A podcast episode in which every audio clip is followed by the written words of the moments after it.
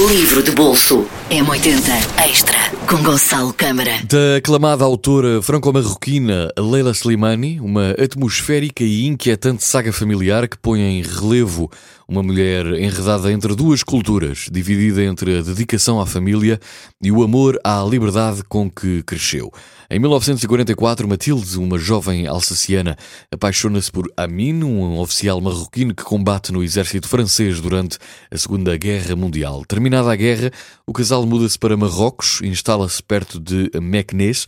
Amin dedica-se a recuperar a quinta herdada do pai, tentando arrancar frutos de uma terra pedregosa e estéril. Enquanto isso, Matilde começa a sentir o julgo dos costumes conservadores do novo país, tão sufocante quanto o seu clima. Nem a maternidade apaga a solidão que sente no campo, longe de tudo, num lugar que não é o seu e haverá sempre como estrangeira.